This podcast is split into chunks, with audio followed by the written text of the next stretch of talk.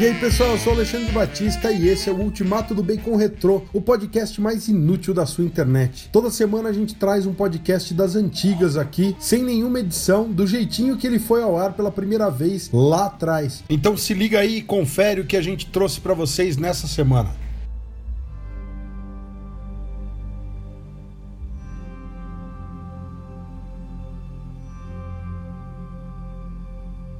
E aí pessoal, eu sou Alexandre Batista, esse é o Sobrecast, o podcast do Sobrecapa.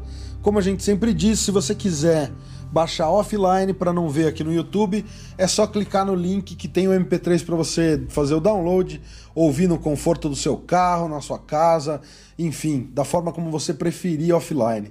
Estamos aqui, eu e Diego Brice. E aí, Diegão? E aí? O que será que a gente vai falar mal hoje, hein? Hoje tem pouco assunto, mas muita muita conversa. Não sei se a gente vai falar mal, se vai falar bem. Não sei. O que, que tu acha da gente começar falando mal do seu melhor amigo, Geoff Jones? É, a gente, na verdade, como todo mundo já viu na chamada, a gente hoje vai falar do Alien Covenant, mas antes disso, a gente vai começar falando mal do Geoff Jones, meu querido desafeto, porque saiu hoje, a gente tá gravando hoje, segunda-feira, dia 15 de maio, ou seja, exatamente uma semana antes do dia que vai ao ar. Vocês estão ouvindo isso no dia 22, mas hoje, dia 15, saiu o anúncio do relógio do apocalipse.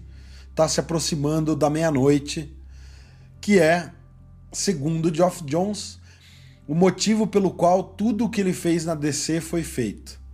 Ele declarou no Twitter que toda a carreira dele nos quadrinhos da DC levaram ele a este ponto, que é a história que vai reunir Superman com o Dr. Manhattan.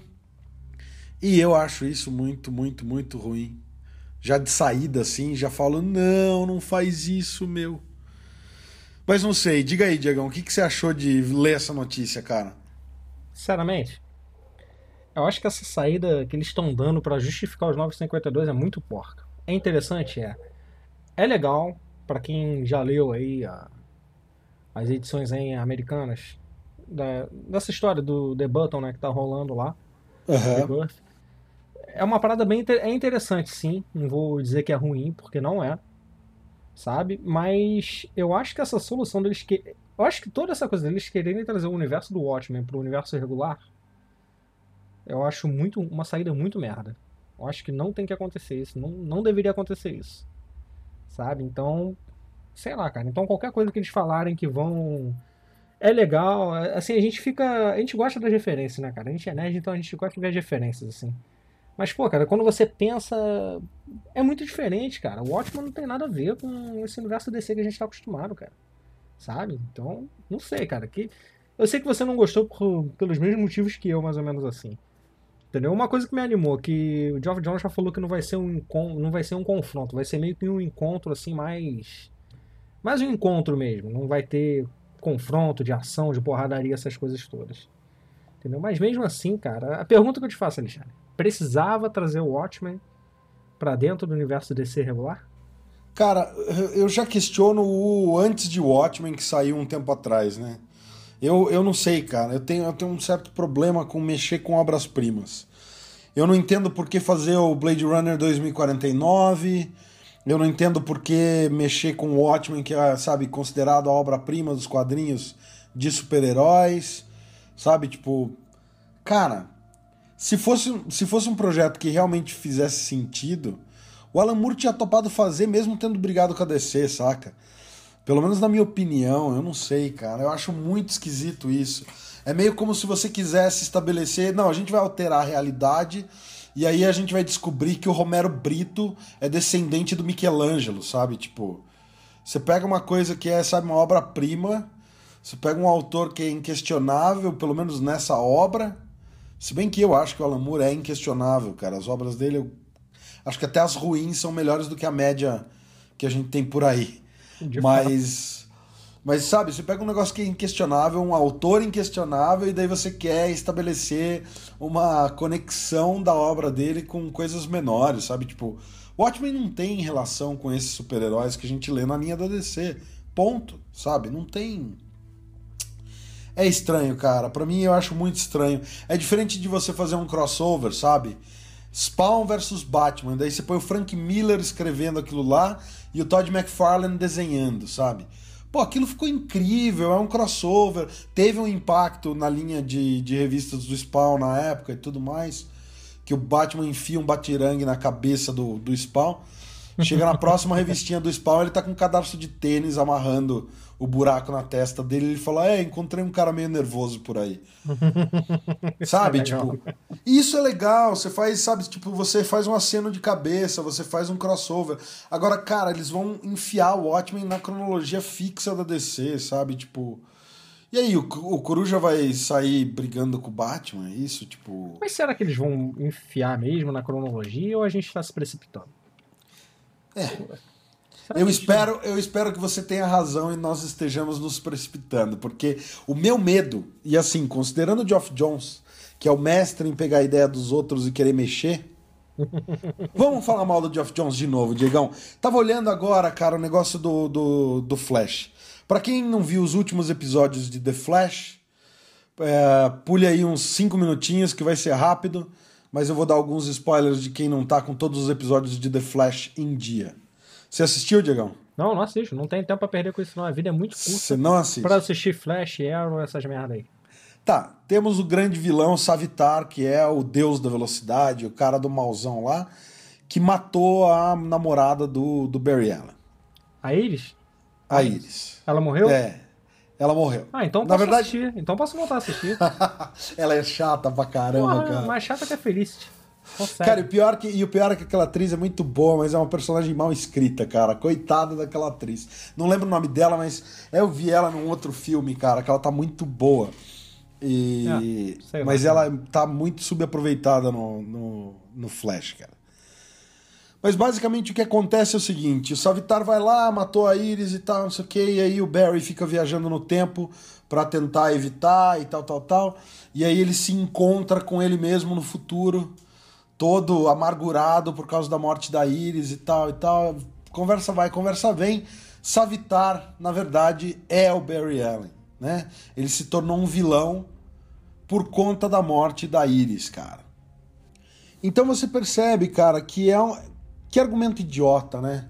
Quer dizer, o cara tá amargurado por causa da morte da namorada e daí ele vira um vilão e ele volta no tempo e mata a namorada. Sabe, não faz o menor sentido, cara.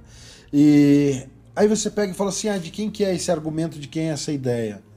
Do Geoff Jones. Entendeu? Sério? É sério.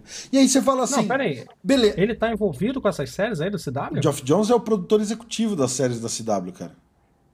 Que isso? Sério mesmo? Sério mesmo, cara. Procura nos créditos imdb.com. Pode dar uma olhada já. Se eu estiver falando bobagem, mandem nos comentários. Mas que eu saiba, o Geoff Jones é o produtor executivo das séries. E aí você pega, cara, o que, que ele fez no Lanterna Verde? O que, que ele fez? Ele pegou uma história que amarrava por um bom motivo, né?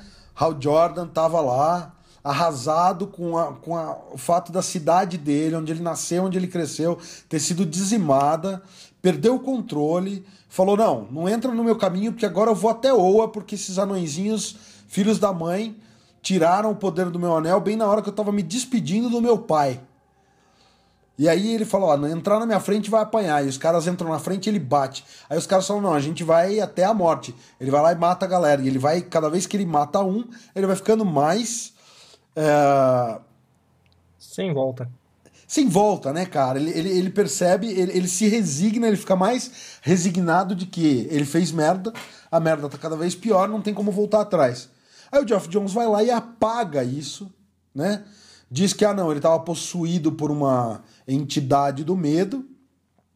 E aí, não contente, ele pega esse conceito e aplica esse conceito de uma forma zoada, fraca, nojenta de que o Barry Allen vai virar o Savitar porque a Iris morreu. Mas quem matou a Iris? Ele mesmo.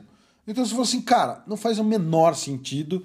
E aí agora vem Geoff Jones querer mexer com o trabalho dos outros de novo. Então assim, cara, na boa, Pra mim, o Geoff Jones é um cara que tá sendo pago pela Marvel, entendeu? Ele é um espião industrial que ele tá dentro da DC pra cagar todas as histórias, pra pegar tudo que é clássico, todas as histórias icônicas da DC e falar: não, eu vou meter o dedo nessa história, fazer um retcon e destruir o que existia nos anos 90 de bom, o que existiu nos anos 80, vou destruir tudo que tem de bom. Ah, o Watchmen, ah, tá, legal, o Watchmen é a obra-prima dos quadrinhos de super-herói. Ah, então vamos dar um jeito de detonar o Watchmen, vamos fazer antes de Watchmen, vamos tacar que a culpa é do Dr. Manhattan dos Novos 52, vamos fazer o Flash e o, e o Batman investigarem a morte do comediante, vamos. Cara, meu Deus do céu. É, ó, rapaz, eu, eu queria um hater, mas eu acho que o Alexandre tá querendo o mundo inteiro.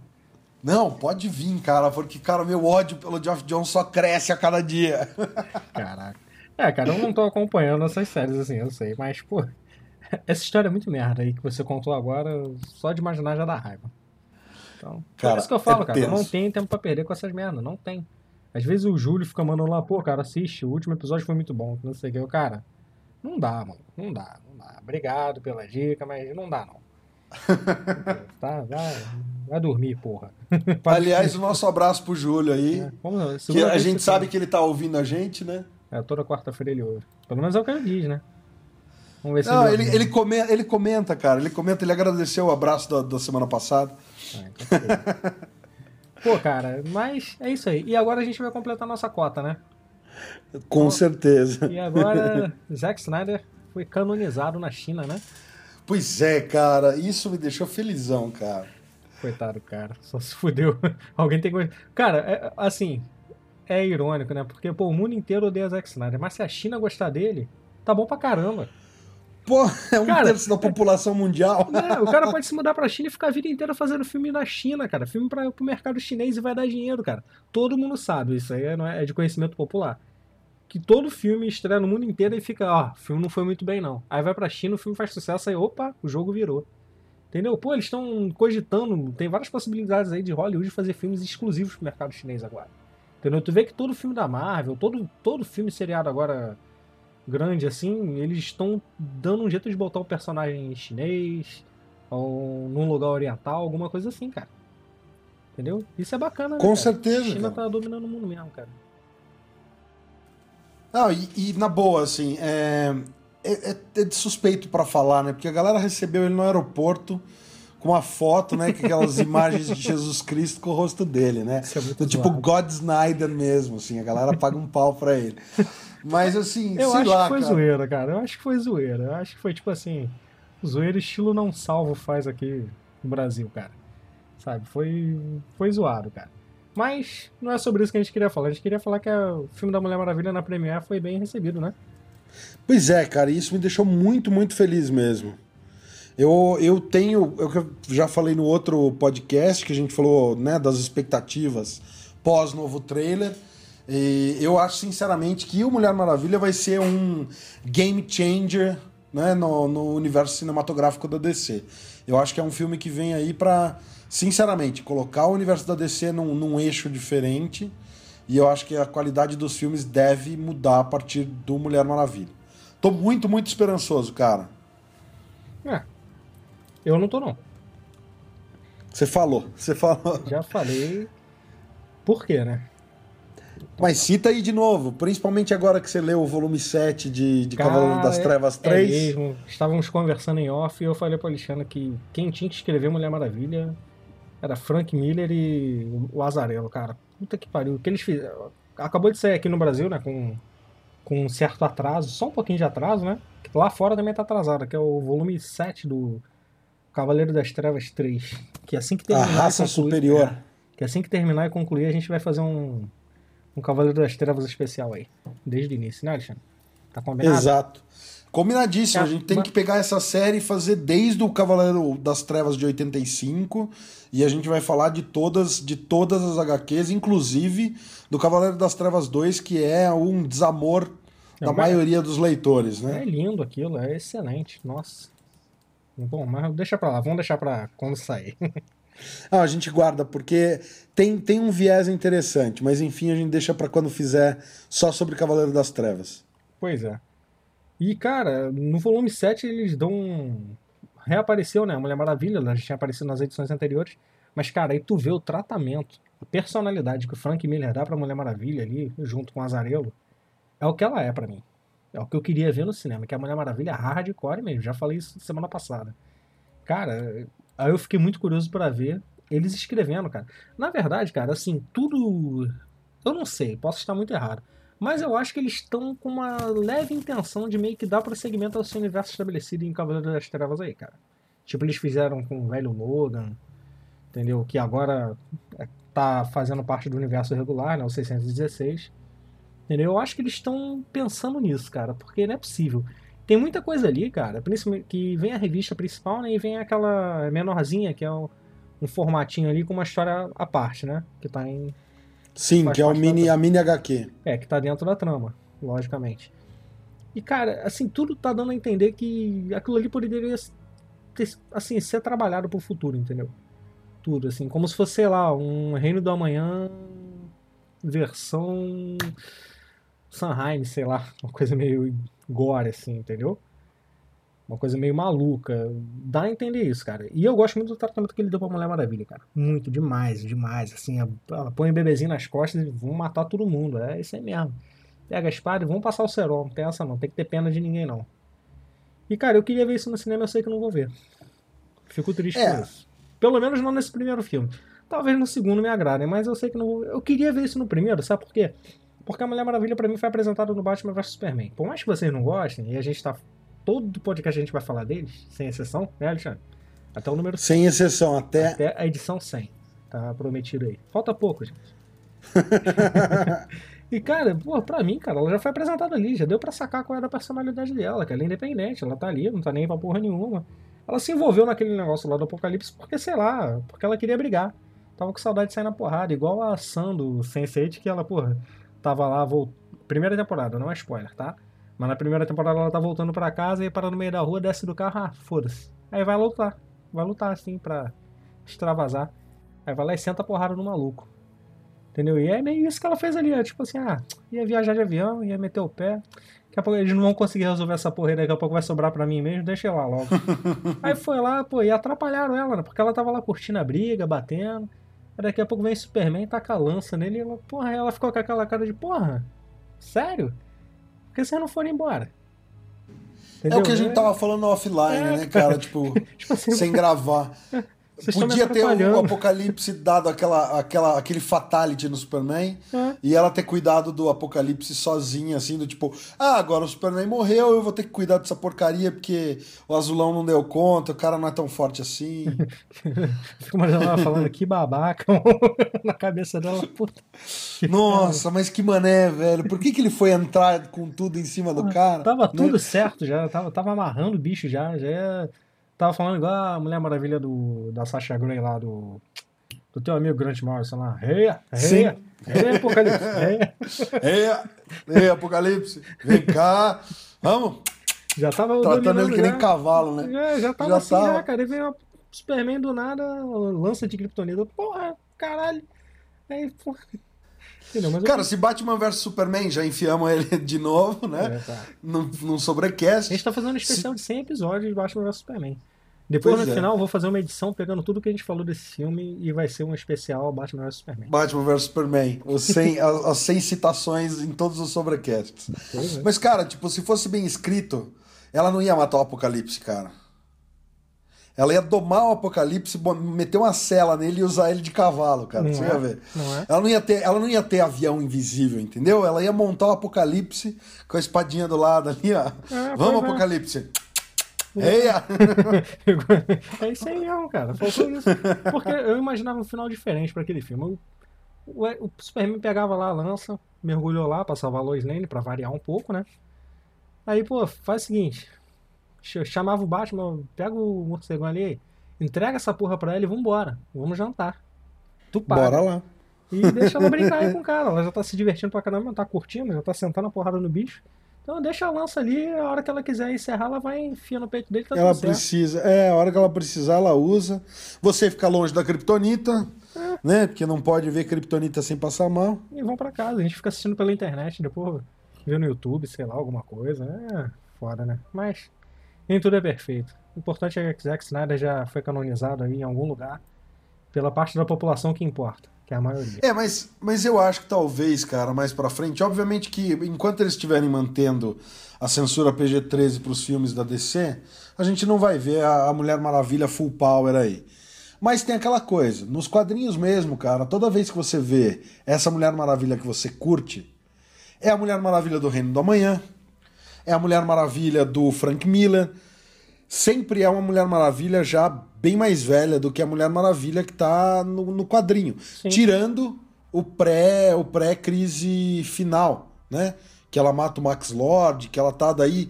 Cara, ela tá no, no auge da violência dela na, na Mulher Maravilha de linha, digamos assim, né? Na Mulher Maravilha da linha temporal ativa. Toda Mulher Maravilha que tá, cara, mais pesadona, violenta e tal, não sei o quê, é sempre a Mulher Maravilha do futuro, assim, meio que anos pra frente da cronologia atual. Então não sei, cara, não sei. Eu acho que talvez, quem sabe. Porque a, a única vez que a Mulher Maravilha ficou pesadona e, e violenta no tempo atual é depois da, da guerra do ataque das Amazonas. É no pré-crise depois que é, infinita, né? É pré-crise final, se não me engano, cri- crise infinita. É, crise infinita, no antes que tem aquela história do sacrifício lá, que ela briga com o Superman, né? E taca a tiara Ah, no é pescoço verdade. dele e ela Verdade. mostra que ali poderia matar ele. Fácil. Isso, isso. Fácil, É, fácil. Tipo porque assim, o, porque o café. Superman tá com. Ele tá com, com o poder mental do Maxwell Lord na cabeça, né? É. Ele tá controlado, e aí, pra, a hora que ela vê que ela não consegue parar o Superman, ela vai lá e mata o Max. Que é muito Enfim. legal. E daí depois tem o Justiceira, né? Que é o julgamento da Mulher Maravilha e tal. Enfim. Então não sei, cara. Era, eles levaram a esse nível justamente porque sabiam que iam fazer um reboot e tudo mais. Então não sei. É, eu tô esperançoso sim com esse filme, cara. Eu acho que dentro do possível vai ser. Ela vai mostrar poder de fogo e batalha sim, cara. Sim, eu acho que vai ser. Apesar de tudo, ela é uma guerreira. Criada numa sociedade feminazi de guerreiros amazonas. Entendeu? Então, cara, não tem como ela ser boazinha, boazinha. Ela é meio inocente, ela é ingênua, ela não tá acostumada com esse mundo do patriarcado. Entendeu? Eu acho que eles vão tentar extrair esse elemento um pouco até do que o Grant Morrison fez ali. Entendeu? No, naquela gráfica nova lá do Mulher Maravilha Terra 1, Terra 2, não me lembro agora. Terra 1. Terra 1. Não, eu acho que com certeza vai ser isso. Eu acho que com certeza vai ser isso. Eles vão pegar justamente essa coisa dela tá chegando num mundo que ela não entende muito bem, nunca teve contato, e, e mesmo o lado de guerreira vai ser, na minha impressão que eu tive do trailer, aquela coisa do ela é guerreira, mas ela é meio que tolhida pela mãe dela Ela é uma de ser de fato. mas é uma mulher, então ela é diferente, as emoções funcionam diferente, biologicamente falando. Não me processem, a culpa não é minha, é da ciência. Entendeu? Então ela é uma mulher, ela não conhece, ela não tá acostumada, nunca viu um homem na vida, como mostra lá no Deuses Imortais. E quando ela vê, ela fica. Não é que ela fica encantada, mas ela, porra, é, um- é diferente, cara. É uma coisa que ela nunca viu. É como se você fosse apresentado a um alienígena hoje. Entendeu? Você fica curioso com aquilo, você começa a descobrir esse novo mundo, entendeu? Então fica aquela coisa meio em- embasbacada, assim, por assim dizer. Então eu entendo, cara, que vai ser um filme de origem dela, não vai, eu não vou ver o que eu quero. Eu acho, eu tenho certeza que esse vai ser o filme mais Marvel da DC. Entendeu? Vai ter piadinha o tempo todo, até mesmo porque o Steven Trevor, esse ator, o Chris Pine, né? Chris Pine. Então ele é. Ele é uma comédia, né, cara? Ele é bom com comédia, cara. Ele, ele Ele é tem bom. um timing divertido de. E, e toda vez que ele faz os personagens, né, cara? Tipo. Tá embutido ali na personalidade. Nos personagens que ele faz, ele sempre consegue trazer essa comédia, assim, sem ser muito galhofa, eu acho. Tu vê que ele faz um bom Kirk, né? Sim, sim. Eu, cara, eu comprei a ideia do Kirk dele desde o primeiro Star Trek, cara. Sim, cara, sim. Que, pô, é muito legal, cara. É bem bacana. Mas vamos ver. Ansiedade cresce, expectativa diminui. Mas, A minha, cara, tá cada vez maior. Eu tô cada vez mais ansioso e boas expectativas. Não, não sei, mas não é, não é disso que a gente veio falar, né?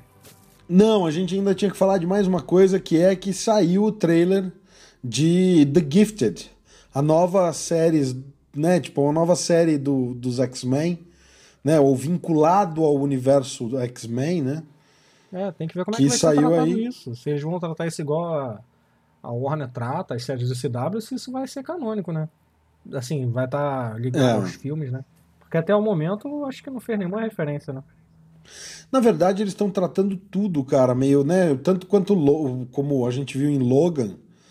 Ele tá meio que enfiado ali no universo, mas eles não, não fazem nenhum gancho ah, de fato, de falar, não, tá. ele- Eles não afirmam. Eles sugerem e deixam que os fãs se, se batam pra descobrir aonde uma coisa liga na outra, né? Mesmo Legion, né, cara? Legion não tá em- em- conectado com os filmes, mas todo mundo sabe que é meio que parte do mesmo universo, né? Então, não sei. Eu, pelo menos pelo trailer, vi a impressão que dá é que vai ser alguma coisa meio na linha Heroes, meio na linha Marvel Agents of Shield. Tomara. E eu achei legal, cara. Eu gost- eu curti, achei cara. legal. Eu até comentei lá no grupo, a gente, o menino postou lá, eu fiquei assim, pô. Aí eu até falei, ah, pô, não vi, mas já sei que vai ser uma merda, porque, sei lá, não tem muita esperança pra Fox nessa franquia X-Men, né? Mas eu fui ver o trailer, óbvio, né? E, cara, eu achei legal, cara, me, me animou. Eu achei um trailer bem, bem legal, por sinal. Bem acima da média. Vamos ver como é que o material vai ser, né? É, o que deu impressão é assim, os efeitos especiais estão com um tratamento um pouquinho melhor, é dirigido pelo próprio Brian Singer. Então não sei, também é uma série que eu tô curioso, mas com boas expectativas. É, vamos ver, né, cara? Faz parte. As coisas darem errado, então. Como é da Fox, o universo X-Men, tem 60% de chance de dar errado. E 40% de dar certo. Então a gente vai. Te aguarda, né? Estaremos lá para conferir quando estrear e depois a gente volta com um sobrecast aí falando do The Gifted quando tiverem alguns episodinhos aí pra gente poder comentar a respeito. É, mas aí você fala, Certo. você fez o paralelo com Heroes e eu fiquei fiquei pensando assim, pô, Heroes era uma série que tinha tudo pra ter dado certo, né? Deu certo, né? Pena que deu certo por duas temporadas, uma temporada, na verdade, né? Uma e meia, né? Sei lá. Cara, de... É, a segunda temporada dá uma descambada, a terceira é pior, a quarta começa a melhorar, daí acabou a série. Pô, a quarta começou a melhorar onde, cara? Vou te dizer quando o Heroes acabou. O Heroes acabou quando Peter Petrelli perdeu os poderes. Simples. É mim acabou verdade. Não é? Bom, mas vamos ver então, falar do assunto principal do, do Sobrecast, que é Alien Covenant. E aí, Diegão, o que, que você achou do filme? Você foi conferir lá, eu também, a gente já foi ver na sexta, mas a gente né, deixou essa semaninha aí do dia 15 pra galera poder conferir, pra gente não dar muito spoiler. Bom, Diga lá. bom, eu fui ver, como eu disse no Sobrecast passado, eu fui ver esperando um filme meio de terror, meio slasher, assim. entendeu? O monstro, o vilão que sai matando todo mundo sem muitos motivos, né? Aham. Pô, aí tudo bem, o filme cumpre essa expectativa sim. Assim como todos os outros, né? Não adianta você querer ficar. Você, eu não digo você, Alexandre, mas. O povo ficar falando que Alien é a supremacia da ficção científica porque não é. Sabe? Ele é um filme com uma proposta meio diferente ali. Eu acho que a gente foi meio que enganado ao longo do tempo aí. Certo? E, pô, cara, mas aí que entra o paradoxo, assim. Pô, o filme começa com. A cena de abertura do filme é sensacional. Sabe? Aquela conversa da inteligência artificial ali, do David, né? Com o criador dele. Do David. Porra, cara, ele lembrou, na hora eu lembrei do Ex Machina. Ex Machina? Como é que fala aí, Alexandre? Ex Machina. Ex Do Machina. Ex. Machina, que é o filme que saiu até na Netflix há pouco tempo. E, cara, eu fiquei, caralho, maluco, eles vão botar um elemento mais ficção científica mesmo, não tanto de terror. Sabe? O filme foi, deu prosseguimento, aí começou aquela história lá da a nave colonizadora, não sei se posso dizer assim. Tá vindo pra uma, um planeta, uma lua lá, e tem uma complicação, eles têm que acordar a tripulação ali, eles acham esse novo planeta. Pra investigar, né? Porque eles descobrem uma transmissão Uhum. de rádio lá. Aí, pô, nossa, dei um resumo assim, porco pra caramba, né? Mas me perdoe. Aí, cara, foi, já viu o resumo mais por que, Alexandre? Difícil, né? Ah, cara. É complicado, hein? Então, cara, aí, pô, beleza, tudo aí fica naquela coisa toda, mas, cara, o filme começa com uma propo- proposta meio de ficção científica, assim, mais hardcore, e do nada foi descambando, assim, sei lá, pra mim ele não. não é- o filme é bom, assim, não vou dizer que é um filme horrível, eu dei do- dois bacons pra ele lá, mas, cara, não, pra mim ele não chegou onde ele queria, ele, tipo assim, não. Ele não tinha uma. Parecia que o cara queria contar duas histórias ao mesmo tempo e no final ele não contou nenhuma. É um filme ruim? Não, não é um filme ruim. Sabe? Mas sei lá, eu, eu criei uma expectativa errada. O filme me enganou no início. Quando o filme começou, eu criei uma expectativa diferente da que eu fui para ver o filme. E depois o filme veio com a proposta que eu achava que ele teria. E acabou que no final não concluiu. Eu gostei muito do final do filme, assim, falando, já pulando bastante. Mas sei lá, cara, ele tenta introduzir alguns elementos ali meio de ficção, algumas coisas que seriam mais interessantes de ser trabalhadas ali. Tipo, desde o Prometheus que eles vêm contando aquela história do. Dos eram os deuses astronautas, né? Aquela coisa Dos meio... engenheiros. É, essa coisa meio, meio maluca. E, pô, aí tem uma hora lá que eles chegam numa cidade meio devastada e na hora você já identifica que são eles, né? Uma cidade como se fosse desses, desses povos, né? Desses seres, assim. Aí, pô, tu fica ali, pô, tem história para contar aqui. Pô, e a história é contada num flashback de 20 segundos, cara. Aí tu fica assim, aí, tudo bem, é legal porque fica aquela coisa, entenda como quiser, né? Interprete. Senão, se ele explicasse ali o que, que aconteceu, você ia saber o final do filme. Entendeu? Mas mesmo assim, sei lá, cara, eu acho que faltou explorar um pouco esse lado mais da ficção mesmo e menos e assim até explorar um pouco mais do terror assim porque até os elementos de terror achei que foram meio jogados de qualquer jeito não é um filme ruim acho que é um filme satisfatório assim para quem gosta do estilo. Mas eu acho que sei lá poderia ter sido muito melhor. De qualquer forma eu acho que o pessoal falou mal demais de um filme que não merecia ter sido tão criticado assim. Entendeu? Não é um filme péssimo não. Então, o pessoal deu uma exagerada um pouquinho. Mas eu, eu o, o especialista aqui em Alien é Alexandre. Alexandre sabe tudo de Alien, né, Alexandre? É, cara, não é que eu sou especialista, é que eu gosto muito da franquia. É, e para quem não ouviu sobre o Sobrecast passado, eu gosto inclusive do Alien a Ressurreição. Inclusive do Alien então, vs Predador.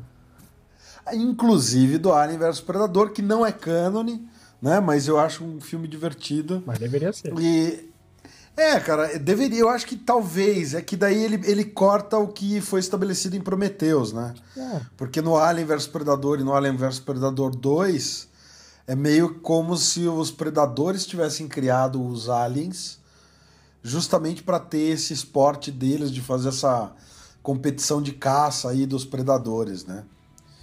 Então, enfim, não vem ao caso Alien vs Predador, embora seja divertidíssimo, na minha opinião é aquele filme ruim, tosco, zoado de ruim. Mas ele foi feito que eu acho ruim. super. É, exato. E eu acho que é divertido, entendeu? Tipo, ele vale um balde de pipoca, é isso. Com certeza. Mas diga aí, o que, que você Mas... achou? Cara, assim, a gente tem o Alien de 79, que foi dirigido pelo Ridley Scott, que eu acho que na época trouxe de fato uh, elementos diferentes. Você tinha, sabe, é, ainda tinha a, a corrida espacial, ainda estava em alta, sabe? Fazia 10 anos que o homem tinha pisado na Lua, sabe? Você tinha um programa espacial nos Estados Unidos muito forte, na Rússia, Guerra Fria, tudo mais. O 2001 saindo né, no, nos cinemas, Star Wars tinha saído fazia dois anos. Então a temática espacial estava muito em alta. Então a hora que você tem o, o Alien o Oitavo Passageiro de 1979, ele, ele introduz um monte de coisa nova, cara, pra época. E foi legal e tudo mais. Quando James Cameron assume a sequência em Aliens, basicamente, por mais que você tenha é, elementos muito similares, né? Você tem a, a protagonista, vai terminar ali sozinha, tem sempre alguém que morre no, no, né, na câmara hiperbárica de sono ali e tal, não sei o que, no, no, na animação suspensa. Mas você daí tem, cara, tipo, no, no filme original era um alien, e aí você tem tipo um exército de aliens. Você tem um elemento que ia ser usado no primeiro filme e acabou sendo cortado, que era aquela alien mãe, né, que é a, a rainha alien. Então você insere alguns elementos diferentes. No Alien 3, né? Você tem aquele planeta prisão e tal. Cara, o Alien 3, ele, ele que daí foi dirigido pelo David Fincher, se não me engano. Ele, ele vira um, um outro filme, cara. Se você pegar para assistir os três na sequência, você percebe que o Alien 3, embora seja no Alien 3, que você tem aquela cena clássica do Alien chegar do lado da Ripley e abrir a boquinha assim, e quase encostar nela e sair fora, porque ela estava infectada por um alien, né? Na... ela ia ser, né, ela ia parir a nova rainha. Você tem um filme que não, não segue muito a lógica do Alien em algumas coisas. Ele é mais uma questão de discussão filosófica, de será que o homem pode se arrepender do que dos pecados que cometeu e tudo mais. É, ele tenta ser um filme que tem muita ação e tudo mais, mas ele tenta jogar né, um, um paninho de fundo mais, sei lá. Aí vem o Alien, a ressurreição do Junot, que eu, cara, adoro Jean-Pierre Junot. Acho ele sensacional. E ele chuta o balde, cara. É um filme estilizado. Ele é praticamente o quinto elemento do Alien, né? Não faz isso não, cara. É, cara, tipo, é, sabe, tipo, ele é histérico. Ele é histérico. Não, faz isso não. É... Faz isso não. Compara cara, Alien com o Quinto Elemento, não, cara. Quinto Elemento é muito bom. E esse Alien é ruim. Eu não gosto. Não, cara, mas aí que tá. Ele, ele é ruim de propósito. O Ron Perlman, cara, ele faz um personagem que é totalmente caricato, sabe? Você tem, você tem um cara lá, eu não lembro o nome do, do personagem, não vou lembrar, cara. Que é um cara que é, é, é, um dos caras da equipe que é um negro, cara, que eles usam os dreadlock assim. Cara, ele usa um, um oclão assim, todo espelhado. É visivelmente uma coisa estilizada e caricata, sabe? É, a, as atuações são caricatas. O Alien Branco, ele é caricato. Entendeu? Você tem o Brad Dourif, cara, que é o cara que faz o Língua de Cobra no, no Senhor dos Anéis, sabe? Meu, não, sabe, não tem explicação. O Alien a Ressurreição ele é um filme para você subverter todos os valores da franquia e para você fazer um negócio totalmente, sabe, chutação de balde. Aí beleza, coisa voltou pro Ridley Scott, ele tentou fazer uma coisa diferente. Fez o Prometheus, quis continuar a história, mas pelo lado mais sério da coisa, meio que vamos, vamos levar a aventura mais adiante e sei lá. Ele tentou pesar na ficção científica, né? É, eu acho que não só na, na ficção científica, porque obviamente que é. Sei lá, eu, eu, eu levo a sério a ficção científica quando ela tenta buscar correções científicas, sabe? Eu acho que ficção científica legal mesmo é tipo aquele que a gente falou, a chegada. Você tem uma série de elementos ali que são passíveis de, de conter uma certa verdade, uma, uma possibilidade de verdade, né? Uhum. Mas enfim, o Ridley Scott tentou fazer um negócio novo e todo mundo reclamou do tipo, cadê o Alien, esse proto-Alien que apareceu em Prometheus? E todo mundo ficou enchendo o saco, sabe? Tipo, os fãs ficaram. Não, porque a gente tem que ver o Alien, cadê o Alien? Prometheus ficou devendo, ficou devendo. Cara, Cara agora... Alien. Desculpa. Alien Covenant. Desculpa, ah, mas como é que é o nome do filme? Prometheus. Não tem Alien no título, né? Sim, mas, cara, não adianta. Os posso, fãs. Posso os mandar, fãs... Então, posso mandar um recado pros fãs? Manda aí. Vamos se fuder, porra. Olá. Brincadeira da Diegão querendo, Diegão querendo hater, Tô começando cara. a Diegão querendo vai hater. ficar difícil. Então. Estamos esperando sem skate aí pra ver se pega pesado, mas tá difícil. não, brincadeira essa parte. No, no filme não tinha proposta de mostrar o Alien. A ideia era outra, era uma ficção científica. Por, por isso que para mim ele falhou. Porque ele queria ser uma ficção científica e acabou fazendo uma coisa meio. tentou investir no terror que não precisava. Só isso, mas desculpa interromper esse Não, assim, não, imagina, mas eu acho que é bem isso mesmo, porque, cara, eu acompanhei o Prometheus desde antes dele ser assumido como um filme relacionado a Alien. Quando saiu a ideia do projeto de Prometheus, falaram assim: Ridley Scott vai voltar a dirigir uma ficção científica. E se falava de Prometheus como uma aventura de ficção científica, mas não tinha nada a ver. E à medida que ele foi escrevendo a coisa,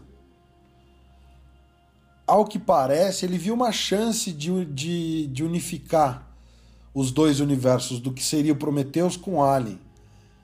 E à medida que ele foi escrevendo, ao invés de falar assim, tá, beleza, vai ser uma. A gente vai ter um. Um easter egg ali que vai conectar os dois universos ele enfiou, tipo, ele enfiou o Alien de fato na, na brincadeira. Então, você percebe, cara, que o Alien no Prometheus, ele é meio que um acidente de percurso ali. Você tinha, sabe, aquela coisa dos engenheiros e tal. É... Você tem uma, leve forçada de barra para enfiar o Alien ali no meio do roteiro de Prometheus. Mas tudo bem, funcionou, foi legal e tal. Alien Covenant antes era um projeto que chamava Prometheus 2. Ridley Scott declarou que ele ainda vai fazer o Prometheus 2. Mas, de novo, ele viu a chance de falar, tá, vou fazer o Prometheus 2, e daí a pressão do cadê o Alien, cadê o Alien, cadê o Alien? Ele falou, tá, então vamos transformar isso aqui num Alien 5, né? E a gente joga as ideias do Prometheus 2 para outro filme. Na boa, eu gostei do filme. Eu acho que não é o melhor dos Alien, obviamente que não. Ele, se você for analisar estruturalmente, ele tem uma estrutura bem próxima do Alien, o oitavo passageiro, e do Aliens, tá? Ele, ele tem uma. Cara, você vê esses pontos de similaridade com quase todos os filmes do Alien. Ele parece que ele é uma. Pega tudo que foi feito do Alien, bate no liquidificador, ou então, né, corta com a tesoura o, o roteiro e vai colando assim, né? Cola a primeira parte de um, a segunda parte de outro. Então, assim, é mais do mesmo. Só que eu não entendo porque a galera tá tão revoltada, cara, porque a gente tem aí desde 79, todos os filmes são essencialmente a mesma coisa, você não tem grandes mudanças, sabe? Do tipo, é aquela história, tem uma galera fazendo merda, né? Prometeus mesmo. Cara, eu nunca vi uma equipe de cientistas, cara, né? A galera que sabe pilotar nave, vai lá para formar um planeta, né? Fazer terraformação e o caramba. E aí o cara pisa num planeta alienígena que não estava nos estudos, porque eles estavam estudando outro planeta. Aí ele vê uma, uma plantinha esquisita que ele não sabe o que é, né? Cara, eu no meio do mato eu não ponho a mão em planta que eu não conheço, sabe? Vai que é urtiga, velho, que vai me dar uma baita de uma brotoeja e coceira do caramba. O cara vai lá e mete o dedo, sabe, numa planta que ele nunca viu. Vai que é um bagulho tipo uma taturana vai queimar teu dedo, velho. Vai que é um bagulho que exala ácido. Não, o cara é um cientista, mas ele vai lá e cutuca com o dedo. Isso é muito zoado. É o que... E é o que a gente falou do Prometheus, né? Ele vê um bicho que parece uma cobra, ele vai lá querer fazer carinho no bicho, sabe? No Prometheus. Não adianta, é, velho. Senão é acontece assim... de novo, né, cara? É seguro, não, não, tá tranquilo. Pode olhar, pode meter a mão que é, é. seguro. Porra, cara, e o cara vai lá e mete o carão mesmo. É foda, cara. Eu acho que seja não, é... sacanagem já. Mas, mas você entende? Tipo, todo filme do Alien tem um idiota que vai olhar o ovo lá dos facehugger e vai querer pôr a mão no ovo, vai querer olhar dentro e toma um facehugger na cara. Então, cara, eu, eu sinceramente não entendo o que, que a galera tá reclamando, porque tem todos os elementos do Alien, sabe? Ele tem desde as das coisas. Ele tem desde essa pseudo-ficção científica do Prometheus, para quem gostou de Prometheus. Ele tem uns momentos Alien, estilo Alien Oitavo Passageiro. Óbvio que eu, eu acho que de todos o melhor é o original. E, beleza.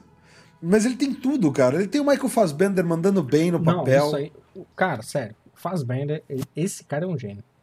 Esse cara, ele dá pra. Se ele quiser, se derem bons, bons papéis para ele, se derem uma oportunidade grande para ele, eu acho que ele é um cara que chega no nível do Daniel Day-Lewis, assim, cara. Sem exagero, porque ele é muito bom, cara. Ele é muito bom, cara. Tudo bem, teve uma cena muito exagerada nesse filme. Eu não vou falar qual é, mas o Alexandre sabe exatamente do que, que eu estou me referindo, não é? Sim, sim. Entendeu? Eu não vou falar porque senão vai parecer que eu realmente implico com esse tipo de coisa, e não é o caso. E, cara, tu vê, cara, que ele interpreta dois personagens ali totalmente diferentes. E não são diferentes assim no texto é diferente no jeito de olhar, no jeito de falar. Entendeu? Nas expressões. Cara, é sensacional, cara. Não é qualquer um que faz isso, não. Não, cara, você sabe quando é um, quando é outro, pelo gelo no olhar do Exato. cara. Cara, como é que ele um deles Um deles tem um olhar gélido, o outro tem um olhar totalmente, cara, compreensivo e tal. Exatamente. Cara, é o olhar do cara. Que ator, velho. O cara é uma puta Sim, ator, tu vê que tem uma cena que ele tá falando assim, cara. Ele tá falando normal, tá tipo assim, conversando normal, contando uma história. Aí começa a chorar do nada, do nada, assim, do nada. Como é que o cara faz aquilo? Sério? Aí tu. Porra, isso passa uma credibilidade, credibilidade assim, pro, pra interpretação que é sensacional. Sabe? E, e tu vendo na entonação da voz dele, assim, como ele vai falando mais baixo, assim. Cara, é muito bom. É por isso que eu fiquei meio decepcionado, porque a cena de abertura é com ele, cara. Dando um show de interpretação como um robô. Fazendo questionamento Sim. sobre, porra, cara, é aquela discussão do que ele vira pro cara e fala: ah, você me criou, mas quem criou você? Aí o cara fala, espero que a gente Incrível, responda cara. essas pe- perguntas juntos. Aí ele não fala nada, ele só fica olhando assim. Aí tu vê que ele teve a ideia que rege todo o filme. Foi ali que ele começou a questionar várias coisas, a coisa da criação, né? Se alguém, alguém criou ele, que me criou e eu tenho que criar alguma coisa, sei lá, uma coisa meio assim, né? Não é bem isso. Mas foi mais ou menos o que eu interpretei assim, porque ele tem aquela coisa meio de criar algo. Entendeu? Ele fica nessa obsessão. né? Isso fica meio nítido, né? Ali em certo Cara. E, é, pô, cara, sério, é sensacional. Dá pra fazer um filme inteiro só falando disso. Mas não, aí tem que mostrar o Alien, né? Aí tem que mostrar o terror. Aí o pessoal reclama. Não dá pra entender, né, cara? Ah, cara, eu sinceramente, eu, eu, eu entendo que não é um filme dos melhores, mas é a mesma coisa que esperar um grande filme do Exterminador do Futuro, entendeu? Tem o dois. Pode fazer, pode fazer. Não, não, eu tô falando agora. Ah, não, sabe? acabou, chega, gente. Exterminador do Futuro Cara, você fez o um, você fez o Nem dois. o primeiro filme vale pra mim. Pra mim só vale o 2. Pra mim o Exterminador do Futuro só vale o 2. O primeiro não vale, é um bom filme, ok. Mas o 2, cara, hum, é cheio de furo se você for comparar, fazer paralelos com o primeiro. Não tem nada a ver. Você pode, tanto que antigamente, não sei se o Alexandre vai se lembrar dessa época, mas era difícil, quase não tinha pra ver o primeiro. Quase ninguém tinha assistido e só assistiu o 2. O 2 era o famosão. Entendeu? Verdade, Muita gente verdade. achava que só tinha um. Eu era um desses, cara, na minha época. Porra, pra mim só tinha o Exterminador do Futuro. Aí volta e meia o SBT passava lá uma vez a cada três anos o 1. Aí você tinha que ficar esperando pra assistir. Porque hoje em dia você tem internet. Você quer ver um filme, você vai na locadora verde e baixa. Entendeu? Agora, pô, hoje em dia não tem, cara. Aliás, naquela época não tinha, sabe? Então você tinha que ficar esperando passar ou alguém arrumar o VHS ou coisa parecida pra assistir. Entendeu? E muita gente tratava como se fosse um filme único. E pra mim é isso, cara. O que veio depois ali é spin-off mal feito. Sinto muito. É, eu sinceramente acho que o grande problema é assim, a galera não quer largar o osso, sabe? Tipo, os estúdios não querem, não querem acabar com uma franquia. Só que é, só que é aquela coisa, a gente já falou isso no, no, no outro Sobrecast, sabe? É a mesma coisa que você querer continuar o Superman do Christopher Reeve, sabe? Já foram quatro filmes. Tentaram. Pra onde você vai com essa história? Tentaram. Tentaram, o que, que aconteceu? Superman O que, Retorno. que aconteceu? Flopou. Todo mundo flopou. fala mal do filme. É isso aí. Vocês não sabem o que vocês querem. Não, e não adianta, cara, e não adianta. Se, se fizerem um próximo. Porque aí é que tá, né? A gente tem o projeto que ainda tá. Ele tá meio que suspenso, ninguém sabe se vai ser fechado ou não. Mas a última atualização dele foi em fevereiro de 2017, que é o Alien com o Neil Blomkamp, né, o diretor de Distrito 9 Elysium. e, que, e Elysium, que vai ter a Sigourney Weaver como Ellen Ripley.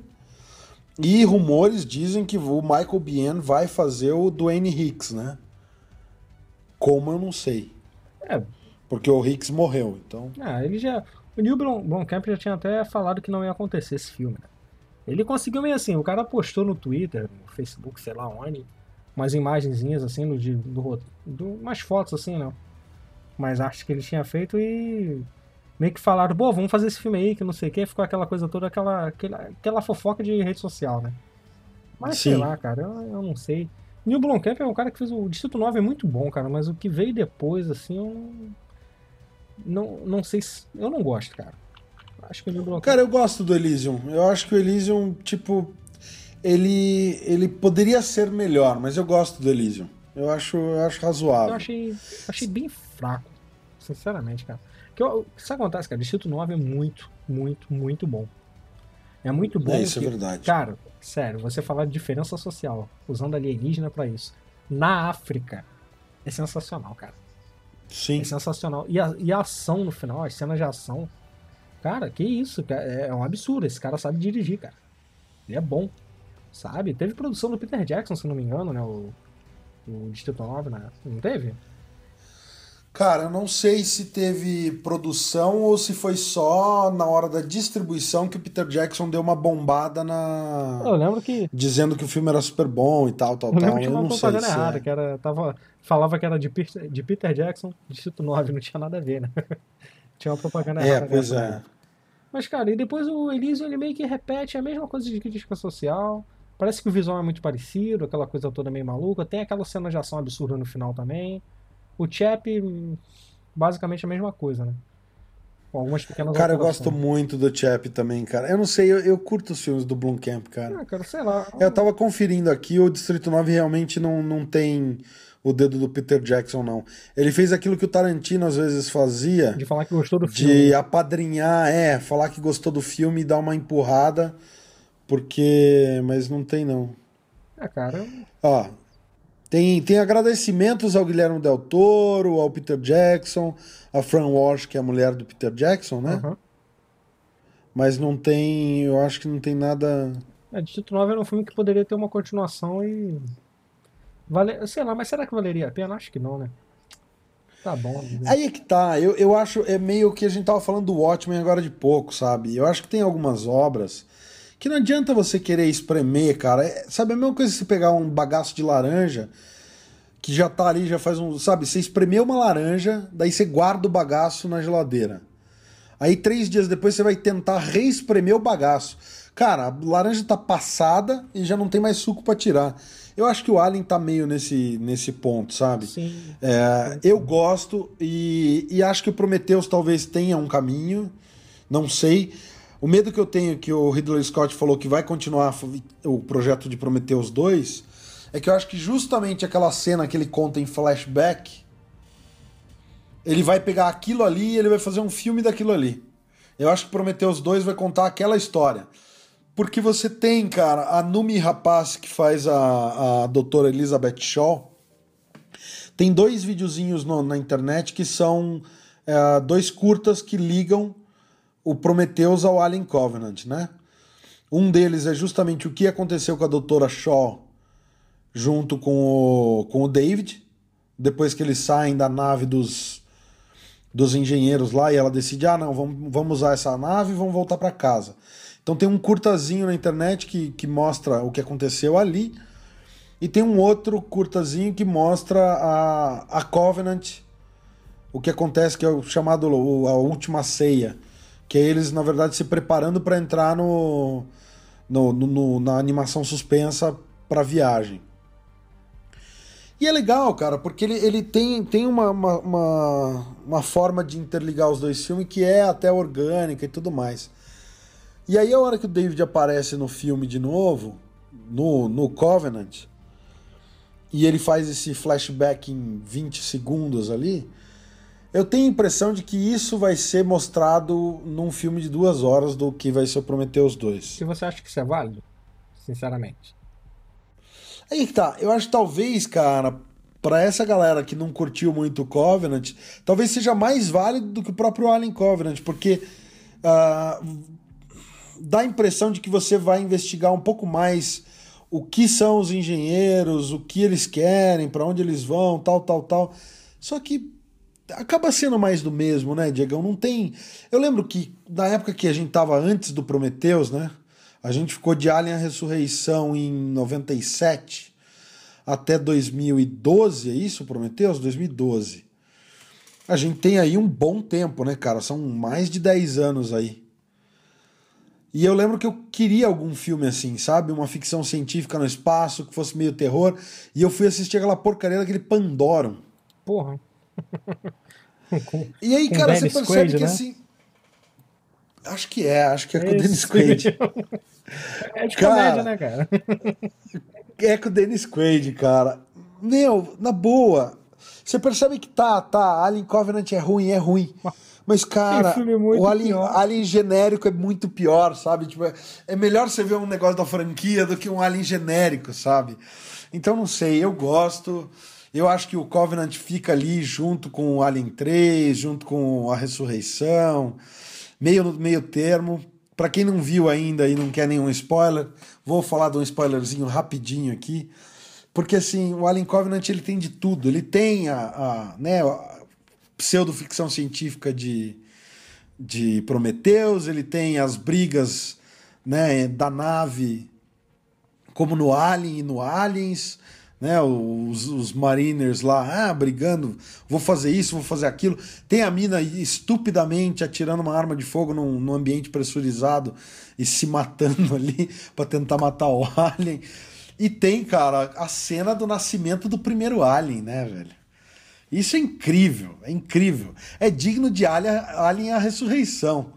A hora que aquele, né, o, o chest burster lá sai do peito do cara, e aí ele já, já se levanta, já começa a abrir os bracinhos. Tipo, ele é um alien miniatura, é um Baby Groot, cara. A gente tem o nosso Baby Alien, velho, pela primeira Eu vez. acho que faltou o Alien falar mamãe ali, ou papai, né? Pra poder dar credibilidade, só isso. Mas chegou perto, porque a hora que o Fassbender abre o braço, assim, Caraca, aí o Alien é abre as, os assim, assim, e começa a olhar pra luz, assim, e parece que ele tá. Parece uma bailarina, né?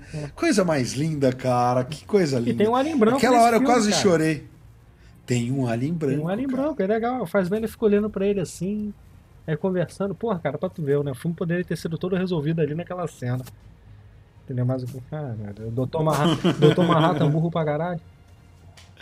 Muito bom, cara. E o pior é que ele não é um alien, né? É um proto-alien ainda. Não, né? é, pois é. Mas, pô, cara. Assim, foi o que você falou. O filme é ruim? Não, não é. Mas eu senti que faltou, assim. Tinha potencial pra ser uma puta ficção científica. E acabou não sendo. Só isso que eu acho. Mas no ruim, no ruim é um filme razoável. Mas, cara, você quer saber um ponto animal do Alien Covenant?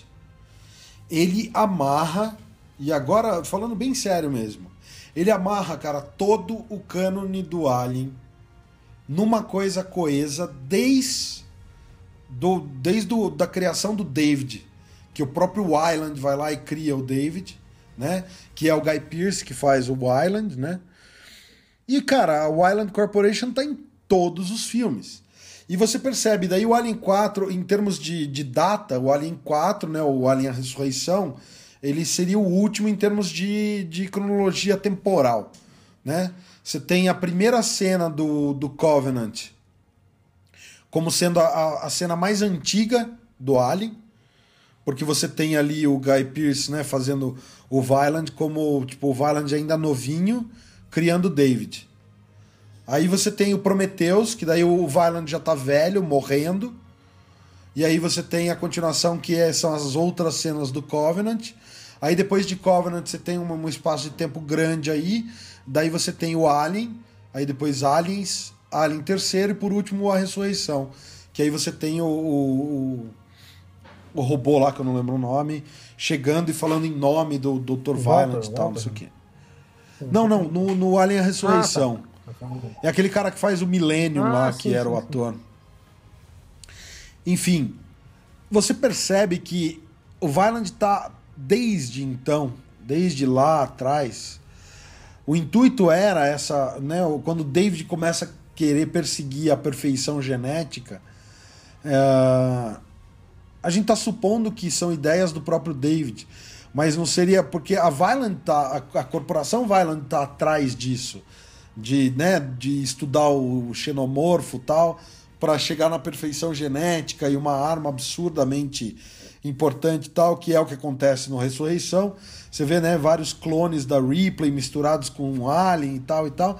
E, cara, no, no Covenant você vê vários testes genéticos ali do David. Animal isso, sabe? Tipo, você tem vários aliens diferentes.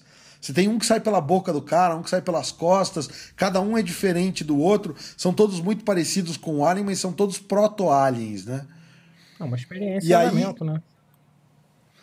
E aí você chega na perfeição, que ele falou: não, esse aqui é a perfeição.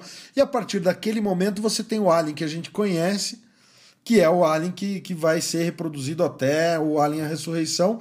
E aí, de novo, no Alien a Ressurreição, eles estão querendo dar o próximo passo além do Alien, né? Misturar ainda mais com o DNA humano e tal. E o Covenant ele amarra tudo isso.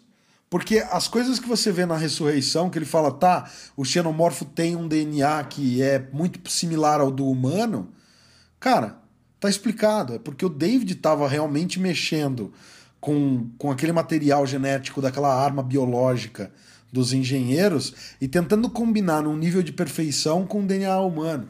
Então, assim, por mais que, como ficção científica, isso seja uma furada, eu acho que, cara, como o cânone do Alien, eu acho que tá, tá em perfeito tamanho, tá animal, muito bom. Não é o melhor filme da minha vida, não acho que, ah, nossa, não dá para deixar de ver no cinema. Não, dá para ver em casa sim, mas cara, vale o baldão de pipoca, entendeu? Vale o cobertorzinho na noite fria, vale sentar e fazer maratona do Alien e assistir o Covenant junto, porque eu acho que tá no mesmo nível dos outros filmes do Alien. Tirando o primeiro, que eu acho que o primeiro realmente tem, ele tá acima no, no patamar do meu gosto. É. Ah. Hum, diante disso, você defendeu o filme aí, falou que botou ele lá no alto, né? ah, cara, porque eu acho que é isso. Eu acho que, assim, o filme não é bom. Sabe? Não é um filme espetacular. Mas não é um Mas filme. acho que a galera falando. O pessoal tá falando como não. se fosse, sei lá, como se fosse Pandorum. Porra, não é, cara. Pelo amor de Deus. Sabe? Você tá... É igual o pessoal que fala mal do Hobbit. O pessoal fala ah, que o Hobbit Exato. é uma merda, que não sei o que, um lixo, lixo, lixo. Pô, sabe, cara, mas tudo bem. É um ótimo filme? Não, não chega aos pés do Senhor dos Anéis. A verdade é essa. Mas, pô, cara, quem não chorou no final do filme, do terceiro filme, que atira a primeira pedra, sabe? Quem não se emocionou revendo a Terra-média, sabe? Tão Exato. bem feita quanto foi na época do Senhor dos Anéis, foi 10, 15 anos antes, sabe? E, cara, e o pessoal, é que o pessoal, sei lá, esperava que fosse o quê? Que fosse o novo Senhor dos Anéis. Tudo bem, alongou muito, fez mudanças que não precisava, mas, pô, toda adaptação não é assim. Na época que saiu o Senhor dos Anéis lá, no início, todo mundo reclamou. Ah, não tem o Tom Bombadil. Ah, não teve o expurgo do condado. Não sei o que. Porra, cara. Mas o filme não é melhor do que o livro? Eu acho. Pelo menos eu acho que muita gente pensa isso, só não quer admitir. Entendeu? Porra, cara, aí fica agora a mesma parada. Sempre a mesma novela, né, cara? Sempre a mesma coisa. É cara reclamando que Mulher Maravilha não vai bater, dar porrada em todo mundo no filme. É fogo, cara. é, eu acho que a grande questão é justamente essa. Eu acho que as críticas, elas podem existir. Elas têm que existir, obviamente. Mas eu acho complicado quando a galera. E, e, me parece, Diego, não sei. Que tem muito canal por aí, tem muito site por aí que quer lançar aquela coisa bombástica do tipo Alien é o pior filme da franquia, quer ser o primeiro a falar mal, assim, e quer falar mal de um jeito muito mal, assim. É... Meio que para caçar clique, para chamar atenção. É... Frisando, não estou falando especificamente da coluna do Sadovski, tá? uh, que eu falei no outro sobrecast que o Sadovski foi um cara que falou muito mal do, do filme, mas assim, é, pessoalmente eu acompanho o trabalho do Sadovski há muito, muito tempo. Então eu entendo o posicionamento dele, eu entendo a crítica que ele faz. O cara tem uma visão e ele tem é, estofo para falar o que ele fala eu não preciso concordar com ele só porque ele manja do assunto, entendeu? Eu tenho o meu gosto e na minha medida eu manjo de umas paradas que talvez ele não esteja com o mesmo foco que eu. Então eu acho que você pode discordar das pessoas, por mais que elas sejam especialistas no assunto. Eu só acho complicado alguns caras que você percebe que não tem muito tá criticando por criticar e pra chamar atenção e caçar clique e falar, cara, esse filme é um lixo e não sei o quê. Ou sei lá, né? Vai que a produtora não pagou bem o suficiente para falarem bem, né? Que a gente vê site por aí falando bem de uns, filmes, de uns filmes que até ontem, quando eles não recebiam patrocínio, não falavam bem, enfim. Pois é, cara, não dá para entender. Então, ó, se o Ridley Scott estiver ouvindo e quiser pagar a gente por ter falado bem de Alien Covenant, Pode ser só, sei lá, um ingresso para Premiere em Los Angeles do Prometheus 2 com passagem paga. Mas cara, se eu mas vou te falar, se eu começar a ganhar ingresso, começar a ver filme de graça, para mim é o... vai ser o ponto alto da minha carreira. É, se eu começar a ganhar ingresso para ver filme de graça em Los Angeles, vai ser o ponto alto da minha carreira. Não, não quero viajar, não. Tenho medo do ódio. Posso ver aqui no bairro mesmo. Só mandar lá, fala com o UCI, libera lá. Vou toda semana mesmo, cara. Só, sei lá, libera uma cortesia de lá. De vez em quando tá bom, né? Não, de vez em quando nada, toda semana, pô. Aí também é demais. Boa, Diego. Quero ver na quarta-feira, na sessão teste. Eu, hein? Entendeu? Pô, cara. É fogo, né, cara? Falar de filme assim é sempre complicado que as pessoas acabam achando que eu não sei, cara. As pessoas têm muitas criam umas expectativas assim estranhas, esquisitas assim em cima das coisas e quando se decepcionam, vira aquele fim no mundo. Mas tem também essa questão do que você falou, às vezes a gente vê as críticas na internet, assim, que deveriam ser os especialistas. Os caras acabam pegando pesado demais ou pegando leve demais com filme ruim, sabe? Aí acaba que chegou. A gente tá num ponto, cara, que a gente vem de uma época que as pessoas não recebiam para falar bem de filme, né? Exato. Nem mal. E hoje em dia a gente tem que usar muito filtro para ver se está falando bem com propriedade, se está falando mal com propriedade também, para você não ser influenciado, entendeu? Que a crítica negativa, cara, ela atinge a grande massa, isso Sim. é fato, entendeu? E nós somos a grande massa. Com certeza. Entendeu? É que a gente, é que nós, assim, por termos um pouco mais de idade, a gente pensa duas vezes, entendeu? Quando você é adolescente, quando você é mais novo, tu vê lá o cara falou, porra, Matrix é uma merda. Um cara lá falar, ah, eu vi no, no site aqui do Frango Frito que o filme novo do Alien é uma merda, não vou ver não. Aí começa o burburinho, ah, filme ruimzão. Mas o cara tá falando mal e nem viu. Foi o caso do Guardiões da Galáxia, né? Muita gente falando mal sem ver. E assim Não, vai. cara, ah, tanto é então, verdade, que sem cuidado, querer cara. te cortar, tanto é verdade que a gente, para ver a primeira sessão aqui, para poder fazer o sobrecast, a gente sempre chama alguns amigos, né? E já tinham saído as primeiras resenhas. E, cara, fui só eu e minha esposa, porque todo mundo falou assim: ah, não, estão falando que o filme nem é muito bom, eu vou esperar para ver mais pra frente. Tipo, e daí você fala assim: tá, mas o que, que você leu a respeito? Ah, não, eu não quis ler para não ter spoiler. Eu só vi a chamada dizendo que o Alien é ruim. Então a pessoa não é nem. Sabe assim? É, às vezes as pessoas nem leem. No caso, não foram os meus amigos que, que falaram que nem tinham lido a, a matéria. Eu conversei com bastante gente que tava já falando do, do Alien. E tem gente que acaba, uhum. sabe assim, vê a chamada e fala assim: não, mas eu nem li. Então não sei, é isso que você falou. É, antes de tomar uma decisão, galera, você viu uma chamada, lê a matéria, dá uma lida. Às vezes a chamada é um caça-clique, daí lá pro, pelo meio o cara nem achou tão ruim assim. É, lê. Se o cara só fala que é ruim e também não tem nenhum argumento, às vezes ele tá só querendo puxar o tapete, ou se ele elogia sem argumento, às vezes ele, tá, ele tá, às vezes ele tá ganhando dinheiro de, de, de merchandising ali, de royalty, para fazer boa propaganda num filme. Então, enfim, tente sempre que possível conferir por você mesmo o filme e tirar suas conclusões sem se deixar levar pela opinião dos outros, inclusive minha e do Diego, né?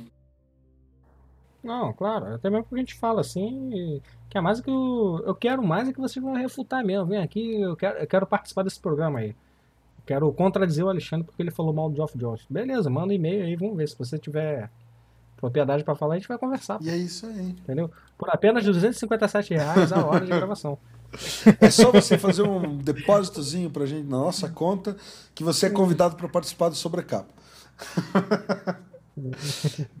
então, brincadeiras à parte, cara. É, o, que, o que complica a crítica, assim, só fazendo uma última crítica às críticas sem embasamento, assim, é que eu tenho. A gente tá em vários grupos aí de WhatsApp, com gente do Brasil todo, e a gente vê que tem. Algumas pessoas moram em lugares, assim, que não tem cinema próximo. Sim, verdade. Então, tipo, a pessoa tem que fazer meio que uma viagem para ir no cinema. Igual eu aqui. Eu moro num bairro que fica longe dos melhores cinemas, assim. Entendeu? Que no caso seria a Barra da Tijuca, ou a Zona Sul. Então eu moro aqui no, entre os dois ali, na Zona Oeste. Então, assim, são viagens longas, assim, de uma hora, uma hora e vinte, sem contar o gasto que você tem de transporte. Você paga ingresso, você vai comer, aí você passeia, vai num shopping, não sei o que, quer comprar alguma coisa, então você acaba tendo um gasto quase o preço de uma viagem para Nova York. Pode crer. Entendeu? Falando de. então, algumas pessoas passam por isso, sabe? Então, o cara vai, o cara é muito seletivo, assim, é muito criterioso quando ele vai sair de casa para ver um filme em um outro bairro. Entendeu? Então, às vezes, o cara vai lá, deixa de ver um filme que ele poderia vir a gostar, poderia gostar muito, porque ele foi muito mal influenciado por uma crítica ruim. Entendeu? Uma crítica não de ruim, de a crítica ser ruim em relação ao filme, mas uma crítica mal feita. Sim. Entendeu? Então, isso é complicado. Entendeu? É complicado, tem que, tem que, tem que ter cuidado, assim, com as referências que a gente tem, de críticos e assim. Eu sempre acompanho, eu gosto do Sadovski também, eu gosto do Rubens Eval Filho, apesar de não concordar muita coisa que ele fala. Mas acho que ele é o cara que tem mais propriedade para falar das Sim. coisas aí. Ele é da antiga mesmo, ele é hardcore. E ele fala, tipo assim, eu não gostei, mas pode ser que você goste. Tchau. Entendeu? É o que eu gosto das críticas dele é que ele fala, tipo assim, ele não curte muito filme de super-herói. Não. Mas no final ele sempre fala assim, ah, se você gosta desses revistas de criança aí, com certeza o filme serve pra você. Ele sempre fala os negócios meio assim, né? Então, pô, tipo, ele é sincero, não é aquela coisa meio assim, ah, é ruim para todo mundo. Não, alguém vai gostar daquilo ali, cara. Eu acho que é assim que funciona. Pô, tem gente que não gosta de Batman vs Superman, é um absurdo. Entendeu? Essas pessoas que não entenderam o filme ficam falando mal. Entendeu? A China tá certo, o mundo tá errado. Então... God Snyder. God Snyder. Mas é isso aí. Tem mais alguma coisa para falar de Alien, Diegão? Não, não. Só queria que o... fizesse um filme aí só contando a história dos androides lá. Com Michael Fassbender fazendo todos os personagens. Cara, eu acho que sinceramente eles podiam explorar um pouco mais essa parte também. Eu espero que o roteiro de Prometheus se mantenha mais na linha dos engenheiros, mas não seja essencialmente a aniquilação deles, como foi já mostrado, porque senão, né, a gente vai assistir um Titanic 2 aí, né? A gente já sabe o final do filme. né? Nossa, Basicamente é isso. desenterrei, desenterrei. Não, eu, eu tirei ele da. Eu, eu submergi, não, como é que é? Eu emergi o Titanic. Mas é isso aí. Se você tá esperando um filme como Interestelar ou como A Chegada, então não vá ver Alien. O Alien Covenant não tem nada a ver com Interestelar e, e, A Chegada, não é um filme de ficção científica. Ele tem alguns pequenos momentos, como o Ex Machina, que o Diego mencionou, mas assim, são breves né, e superficiais. Mas se você está esperando um filme de como é o Alien 1, o 2, o 3, ou até mesmo a Ressurreição, se você curte o filme do Alien, os filmes do Alien, pelo que eles têm sido desde que foram criados, talvez você se divirta. Tem os momentos bem mal atuados ali, tem erro em cima de erro, tem furo de roteiro, tem uns absurdos mas, cara, foi isso que fez do Alien o Alien. Então, se você quiser ver um filme tipo Pitch Black com Vin Diesel, esse tipo de coisa, né? Que é o Eclipse Mortal, é isso?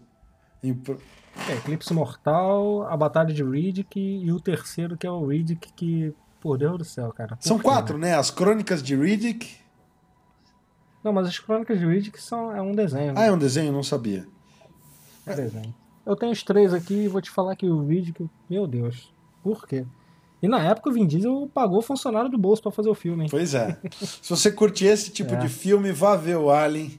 Ele é slasher na medida certa, é um bom filme, vale o ingresso, vale a pipoca, mas não precisa ver em 3D, não precisa ver no IMAX, vá ver numa salinha mesmo, se precisar economizar um dinheiro, mas não é tão ruim assim quanto tá todo mundo falando não. E é isso aí. Se você curtiu o nosso sobrecast, não esquece de dar o seu like, comenta o que você achou de Alien Covenant, o que você achou de todos os outros assuntos que a gente mencionou hoje. Compartilhe o sobrecast. Não esquece que dá para baixar o MP3 se quiser ouvir offline, se quiser ficar ouvindo o dia inteiro. Ah, também fica à vontade, tá aí no, nos link, no link da descrição do vídeo para você baixar.